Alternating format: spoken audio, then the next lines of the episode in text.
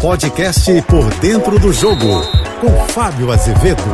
Olá, amigos da JBFM. Quanto vale um sonho? Difícil, né?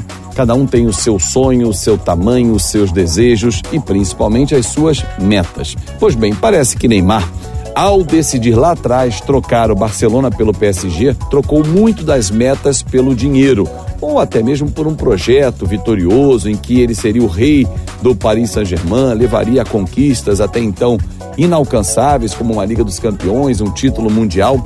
Pois bem, depois de seis anos de contrato e ainda tendo mais quatro pela frente para fechar dez, Neymar resolveu dar um basta. Rescindiu, mas de forma amigável com uma proposta que vai indenizar o próprio PSG. Só que, além disso, além de sair do PSG, Neymar mostrou ao futebol que ele não está muito interessado em desafios técnicos ou está fazendo uma espécie de estratégia. Porque eu vou explicar. Ao aceitar a proposta do Al Hilal, que financeiramente é espetacular, vai receber algo em torno de 72 milhões de reais por mês, praticamente 2 milhões e 300 mil reais por dia.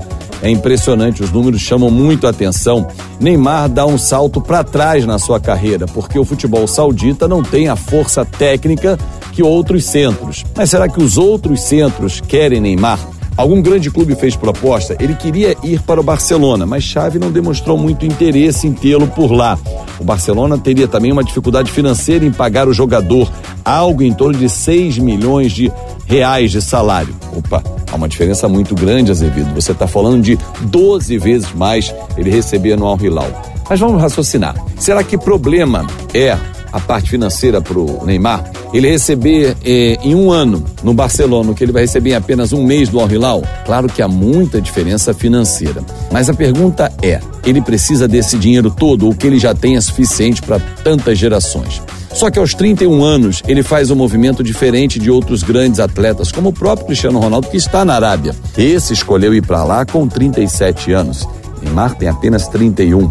Ou seja, poderia jogar em alto nível ainda, mas prefere a parte financeira. Ou será que o futebol virou as costas para ele depois de algumas temporadas em baixa no futebol francês, que não é um futebol de altíssimo nível em relação à Espanha, eh, Alemanha, Itália. A França realmente não é dos principais pontos do mundo.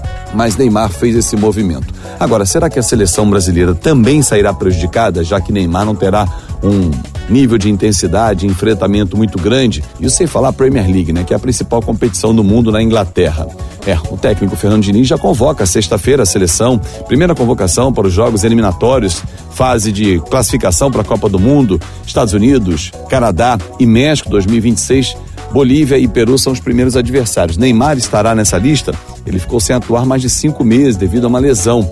Vamos aguardar o que vem por aí. Fato é que Neymar definitivamente se afasta do prêmio de melhor jogador do mundo. Nem vai entrar naquela lista, porque, aliás, já aconteceu isso em alguns anos, mas Neymar opta pelo dinheiro. Ah, mas daqui a dois anos ele está livre, pode voltar para a Europa. Será que com 33 anos, com esse nível de intensidade que ele terá agora, ele vai voltar à Europa em alto nível? Acho pouco provável. Eu sou o Fábio Azevedo, a gente se encontra sempre de segunda a sexta-feira no Painel JB, primeira edição, 8h35 da manhã, e no Painel JB, segunda edição, 5h50 da tarde. Claro, nas minhas redes sociais, em Fábio Azevedo TV. Uma ótima semana. Você ouviu o podcast Por Dentro do Jogo.